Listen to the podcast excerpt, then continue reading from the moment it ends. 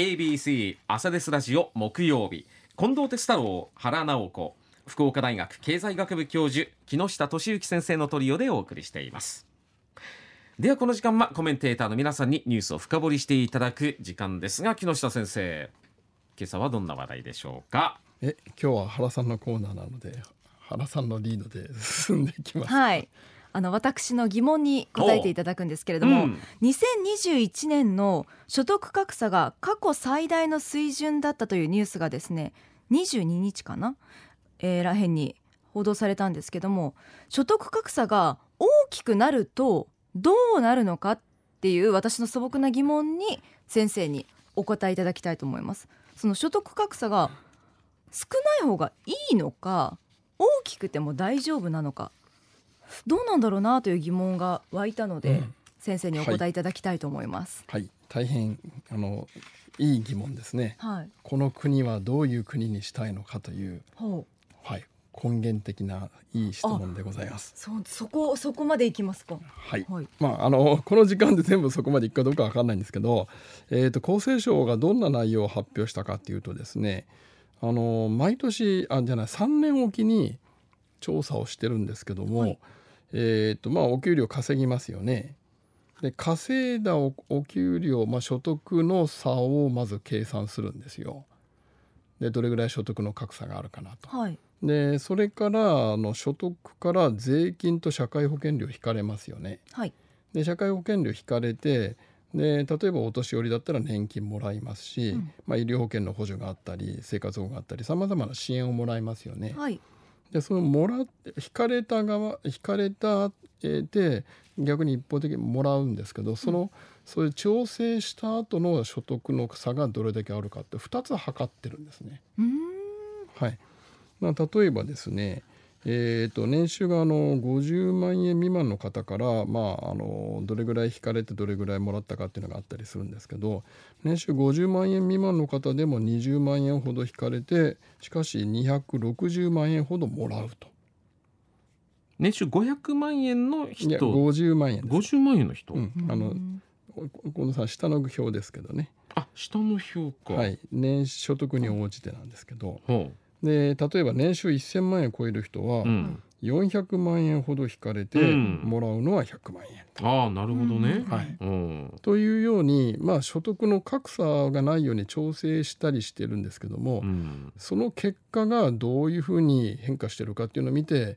えー、政策を考えていくわけですね。はい、そのためにやってるんですよ。例えばですね高齢者世帯だけでいくと120、えー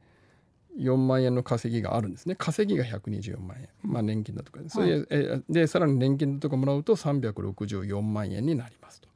でこれこれはやっぱねちょっと問題だと思ったのが母子世帯でして、えー、と297万円稼いでるところに加えて、こういろいろ補助を行われると322万円、うんうん、だから母子世帯の方たちが大変だなっていうのは改めて分かりましたね。それで使われる指標がジニ係数って言いましてえーと、イタリアのですね学者の、えー、ジニさんという人の名前を取ってるんですけども、はい、あの計算方法知らなくて結構なんですけどね、えーと、ジニ係数って0から1の間の数字で示されるんですがあの0に近いほど所得格差が小さくて1に近づくほど所得格差が大きいというふうに判断するんですね。はい、あの計算方法知らなくても皆さん結構なんですけど。わかりました。で日本の場合ですね再分配前の、えー、ジニ係数が0.57で再分配後の所得件数が0.38っていう数字なんですよ。うんうん、でこの数字だけ聞いても、えー、なかなかピンとこないと思うんですけども、うん、あのジニ係数はですね世界中で計算されてまして、うん、世界中の国々の格差の差を、えー、判断するんですけども0.4を超えると警戒ラインと言われていましてね、うん、0.4を超えると暴動や、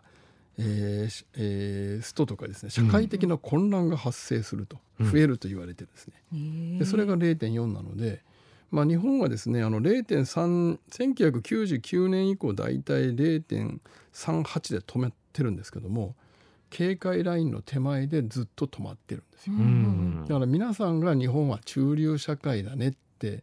えー、格差の少ない中流層の多い社会だねと思ってると思うんですが、うん、現実はそうでもないんですね。あので調整前はですね0.57なんで結構な差があるんですよ。本当ですね、ええ、例えばだからあの南アフリカなんか0.6ありましてもう大変危険なところなんですね。でどっちかというとですね格差があの調整後のジニ係数でいうと、うん、あのアメリカがやっぱり0.4に近い水準にあってですね。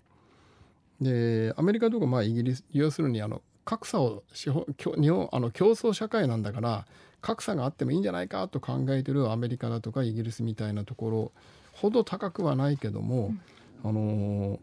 北欧の国々ですね、えー、税金も高いけど保証保証あの保証も手厚いよっていう。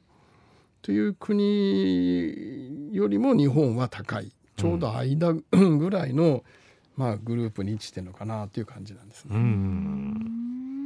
でこういう資料を探していくとですねじゃあ高度成長期どうなったのっていうのがあまり出てこないんですけども実際高度成長期の前ですね1980年ぐらいの時っていうのはあのもともとの再分配調整する前の状態でも0.35で今は0.57なんですけども調整する前ですよ全員で。うん、うんと日本は格差がなかったんですよ。本当ですね。ただこの頃はですね、あの最高税率が、えー、所得税で70%とかえー、高すぎませんか、地方税率入れると88%、えー、お金持ちがごっそり税金で持っていかれた時代なんですけども、あのそんなにですね格差がなかった、うん、まあその後ずっとこう経済成長していく中でまああの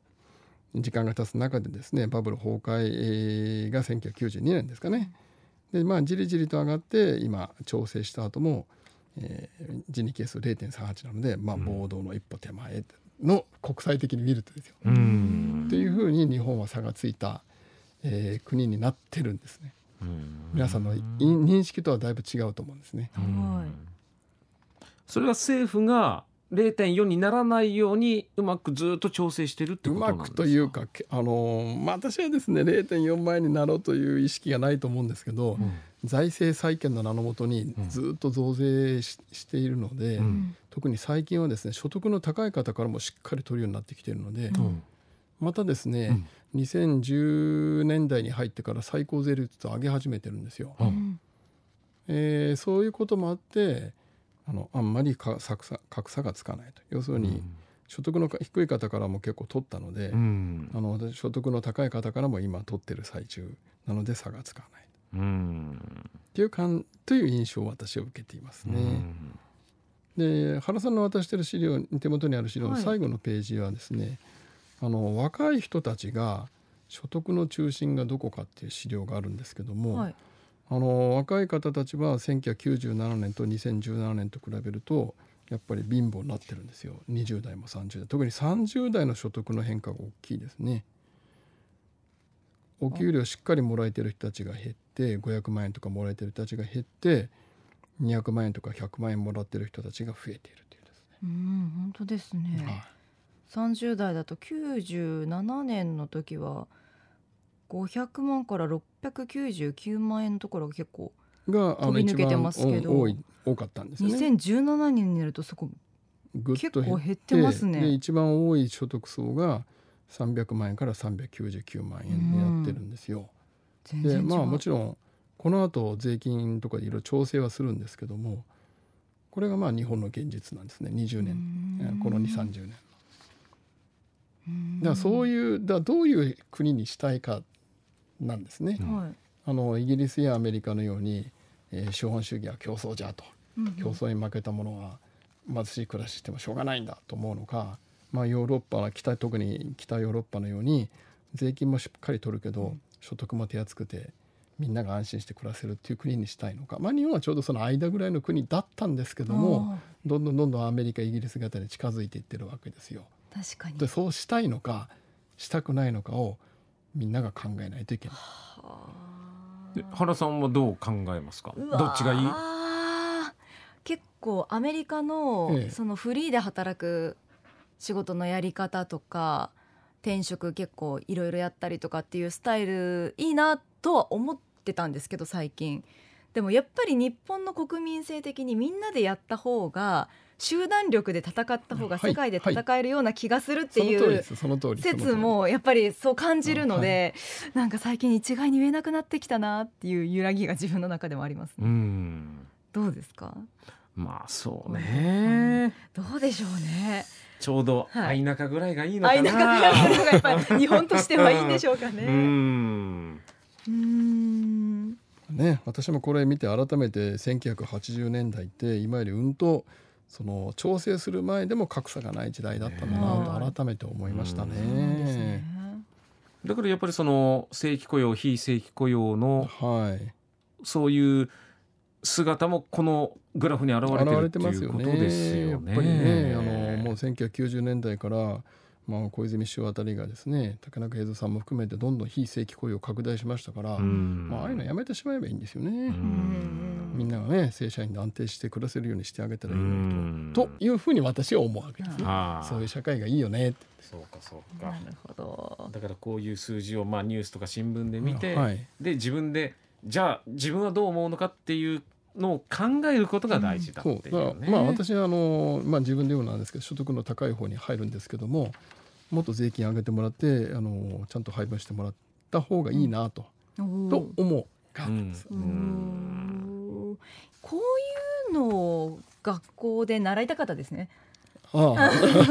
習わなかったですよね。習わなかったですね。ええ、ということで原直子の経済教室、はい原さんこういう感じで。そうですね。いやすっきり解決とはならなかったですけど、うん、やっぱ考えるきっかけになりましたね。そうですね。どういう生活を送るのかどういうふうにみんなで未来に向かっていくのかっていう頻度が隠れてましたね。はい。みんなで一緒に考えていきましょう、はい